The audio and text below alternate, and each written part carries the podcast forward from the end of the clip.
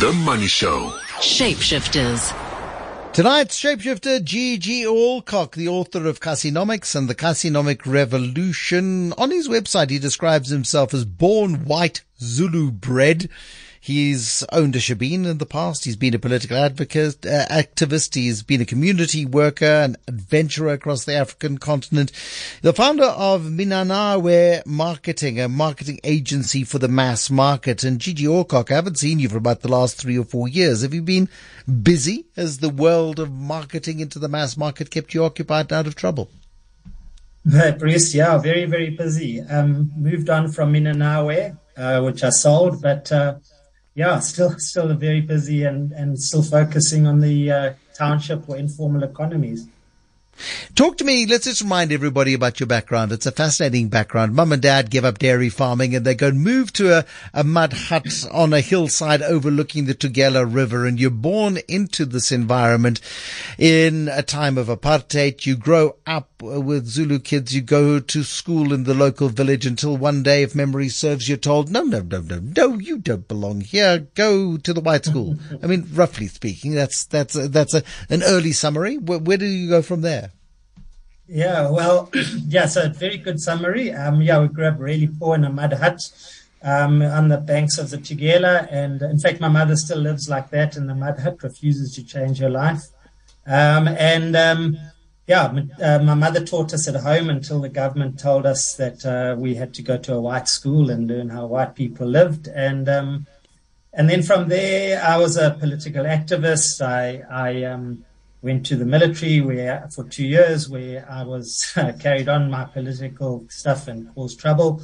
And, uh, and then basically I couldn't afford to go to university. I, I asked my father early on in my life if, uh, he would send me to university and he said, I, um, I won't send you to university because I can't afford it, but I'll prepare you for life in Africa. And in many ways, I think that came true. I, I, um, went from a political activist moved to Johannesburg, started as a bricklayer because I couldn't find anything that I was qualified for.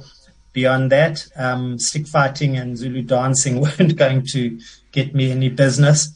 And, and Johnny Clegg, had, uh, Johnny Clegg had already cornered the music market, so bricklaying it was, I suppose. exactly. So, yeah, and uh, and I'm not very good at dancing. Johnny certainly took that. Um, yeah, and, and then I started my first business was a, a telephone business in the townships uh, and and in the Zulu hostels, the same places Johnny was hanging out, JP Hostel, Jabulani Hostel, Alex Hostel. Um, it was when the Telkom kind of ticky boxes were failing, and it was before cell phones, and and started setting up these uh, cell phones in the townships. Um, so not cell phone, sorry, so a phone booth. Um, you kind of had all of these phones with a little counter and charge five cents a unit to phone. And that was my first kind of business in that space. Um, and, and kind of I didn't want to be a bricklayer for the rest of my life. Uh, and, and I, I, earned a thousand rand a month as a bricklayer, working from five till, uh, from seven until five.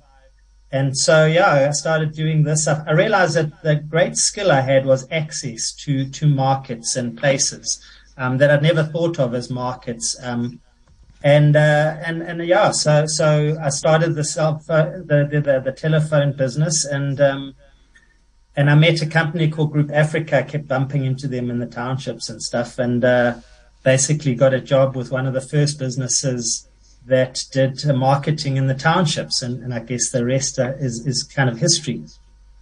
Because what you've done in the last 20 years or so is developed a really deep insight into the informal economies of the townships. And you gave us the deep insight. You shared that deep insight in Kasinomics and the Kasinomic Revolution in terms of how little corporate South Africa knows and understands the lion's share of the South African population. Just uh, absolutely no relatability, no idea how to access um, that market, no idea how to serve that market, and rather than go in boots and all, um, sort of played on the periphery for a long time. Everybody probably except SAB for many years.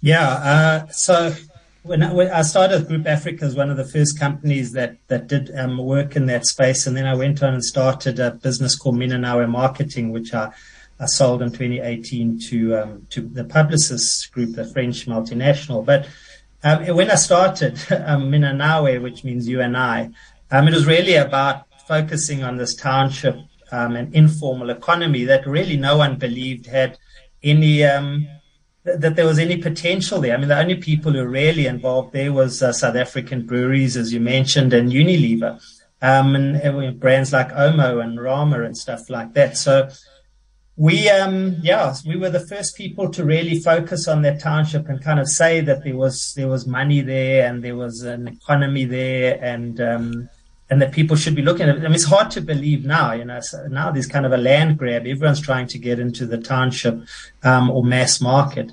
Uh, and, and at the time, no one believed there was money there. The, the main business was being spent on the white market and the mass market was secondary.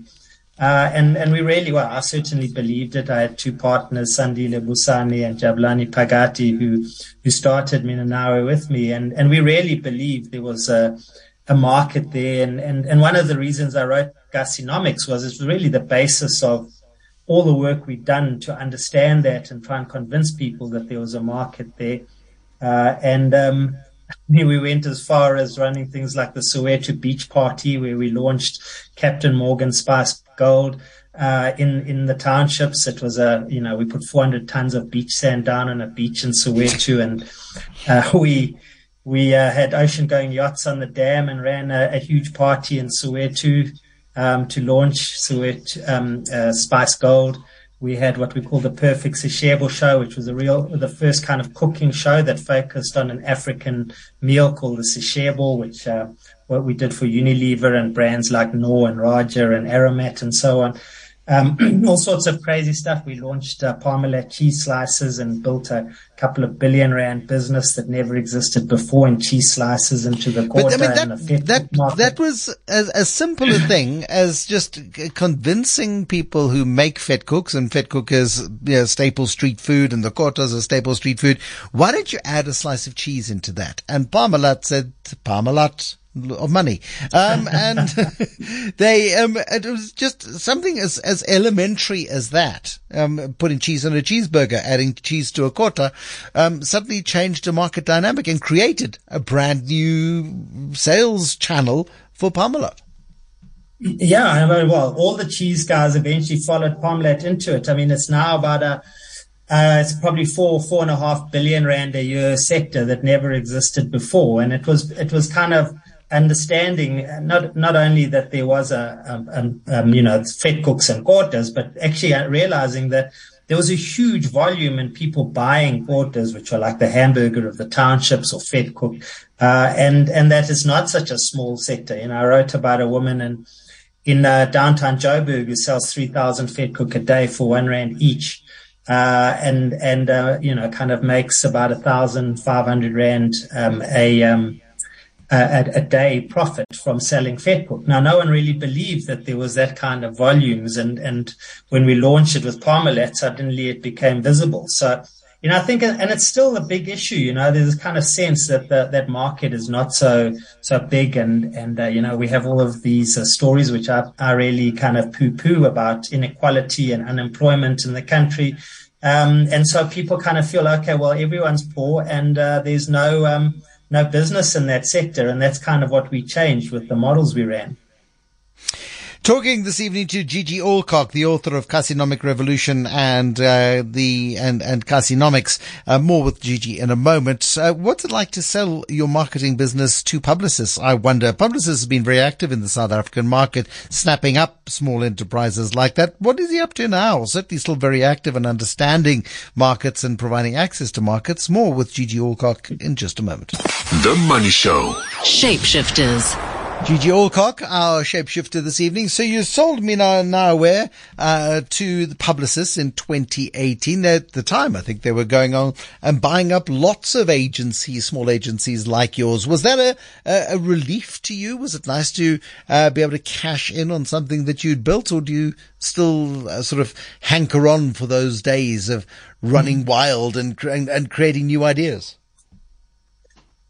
Uh, sure. I mean, it was my baby, and I'd run it for 20 odd, uh, 19 years, I think it was. And um, so, I mean, there was a. I, I stayed in the business for for the kind of two and a half years of my uh, payout period. Um, and but yeah, I mean, I'd, I'd, done the the time. It was time to move on, and um, and and I guess uh, having staff, you know, you end up being a policeman and a mother, um, or a mother, and sometimes both. And uh, so moving on and and starting, you know, what, what I've now called Kasinomics, um, it was it was in many ways a relief, and it was something new and um, yeah, so so I moved, uh, you know, so so so and and and Minanawe had really created this whole sector of township marketing, and a lot of people were entering it. So uh, yeah, so so in many ways it was time. Uh, and it was also a time for me to kind of put my money where my mouth is. So, uh, you know, I've invested in some township facing businesses and so on, uh, which I joked with my wife and said, you know, like I'll either lose a lot of money um, or make money. But if I lose money, at least I'll have content for another book. So I won't lose completely. And I haven't seen another book, so I'm assuming that you're doing rather well out of these these investments. so, so what does Kasinomics do? I mean, what is your raison d'être? Uh, what's your yeah, reason so, for existence? Yeah, so I'm a, I'm a, I do consulting to to a range of business. I've been involved with uh, BankServ launching the new PayShap rapid payments uh, program uh, which which launches quite soon. I work for um, a, a, Heineken brands, um, running a, a, really exciting Am- Amstel uh, entrepreneur campaign and competition. Um, but as I said, I've also invested um, into into these businesses. One is called Yebo Fresh. I think you've uh, spoken yep. with them, uh, doing e-commerce kind of wholesaler to to township spaza shops. Uh, another one is uh, Ispetu Sempilo, or Source of Health, which is a range of high-end, scientifically formulated, traditional African herbal medicine products. Um, you know, that sector I wrote about is 18 billion rand a year sector in Muti sales. Um, this is kind of that. Um, another range of um, sources, the Soweto um, sources, which include like a, a take on, on the favorite chak- chakalaka in the townships. We've got something called chankalaka, which is kind of Mrs. Ball's chutney of the ch- uh, chakalaka sector. Yeah, and that's that's the exciting part, much more than kind of, I mean, the consultancy pays the rent, um, and uh, these other businesses and a few others are, are, really where kind of the excitement lies. And and I believe still, as much as I've kind of advised people to enter the township space, is that this space is really where you know, and, and I call Kasinomic Revolution the book uh, Kasinomic Revolution because a real revolution happening in the in this township sector in the informal economy in both townships and rural environments, and and hence investing in that kind of sector. And just the the amount of demand and the, the amount of um, the way these markets have been neglected for so long, I'm sure you're finding a lot more competition now by virtue of the fact of all the work that you did uh, than you might have 20 years ago. But you're finding it a rewarding environment in which to work. Yeah, you know, um, I mean. I, I often say if I made money from I told you so's, I'd be, I'd be, I'd be really rich. Um, because a lot of what I said about uh, a lot of uh, these kind of sectors has certainly come out to be true, and data is showing a lot of the scale that you know a lot of other people are, sh- are showing this.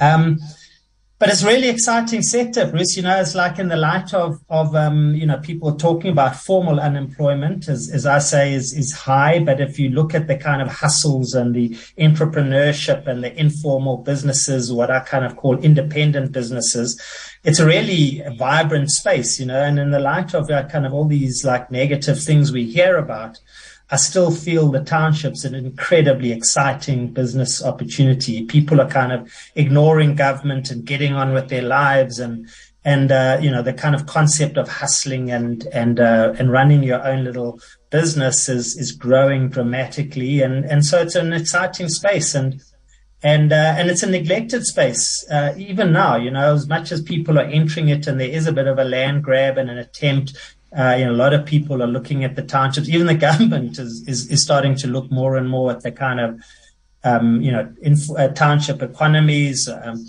you, you, know, so, so, despite that, you know, a lot of people aren't getting it right. And so it's still a, a place of huge opportunity.